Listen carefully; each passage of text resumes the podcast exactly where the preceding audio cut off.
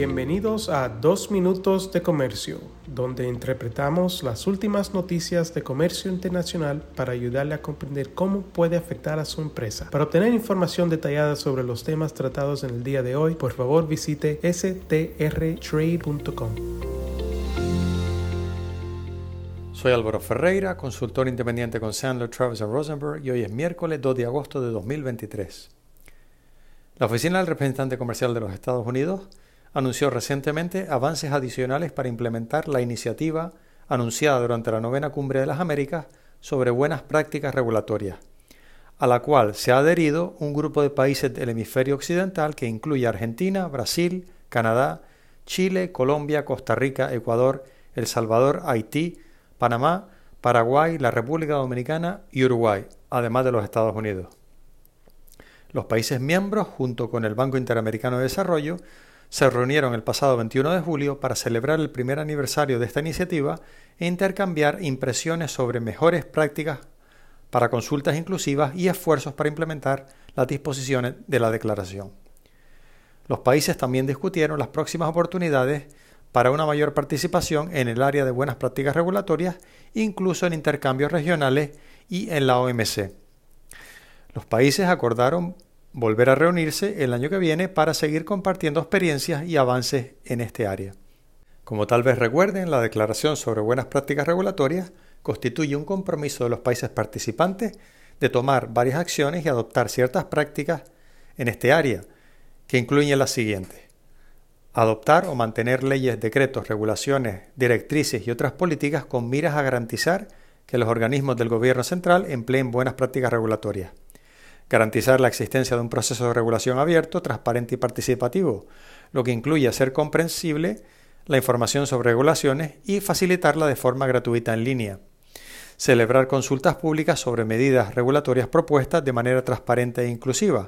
Brindar tiempo suficiente para que las personas interesadas presenten comentarios, teniendo en cuenta la complejidad o las posibles repercusiones de la regulación propuesta y tomar en consideración los comentarios recibidos dar notificación razonable sobre las acciones y las labores regulatorias previstas a fin de preparar y publicar las agendas regulatorias futuras, invitar a participar en el proceso de regulación a todas las personas interesadas, dar a conocer detalles suficientes de una medida regulatoria específica con el fin de informar a aquellos que puedan verse afectados, lo que incluye facilitar en línea información sobre cumplimiento y publicar el texto de la regulación, cualquier análisis de impacto de la regulación y una explicación de la regulación y sus objetivos. También basar las decisiones regulatorias en datos de acceso público de alta calidad, pruebas, información técnica disponible y una evaluación de riesgos cuando proceda. Apoyar la coordinación interna entre organismos del Gobierno central con el objeto de producir mejores resultados en materia de regulación y regulaciones congruentes con las obligaciones comerciales internacionales. Emplear, según proceda, normas, guías y recomendaciones internacionales pertinentes como mecanismos de buenas prácticas regulatorias para evitar obstáculos al comercio innecesarios adoptar o mantener mecanismos o directrices para llevar a cabo exámenes de las regulaciones vigentes, para determinar si se justifica su modificación o su derogación en función de nueva información u otros cambios. Utilizar recursos idóneos como análisis de impacto de la regulación para evaluar la necesidad de regulaciones y las posibles repercusiones de estas y definir y evaluar enfoques alternativos según proceda que puedan minimizar la carga económica, promover la competitividad y facilitar el comercio. Y yo les pregunto, ¿han visto ustedes algún avance en los últimos meses en el área regulatoria de la región que tal vez pueda estar relacionado con esta iniciativa?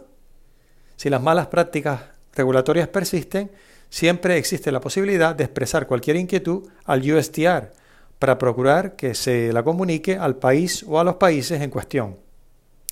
Muchas gracias por su fiel sintonía y reciban de mi parte un muy cordial saludo.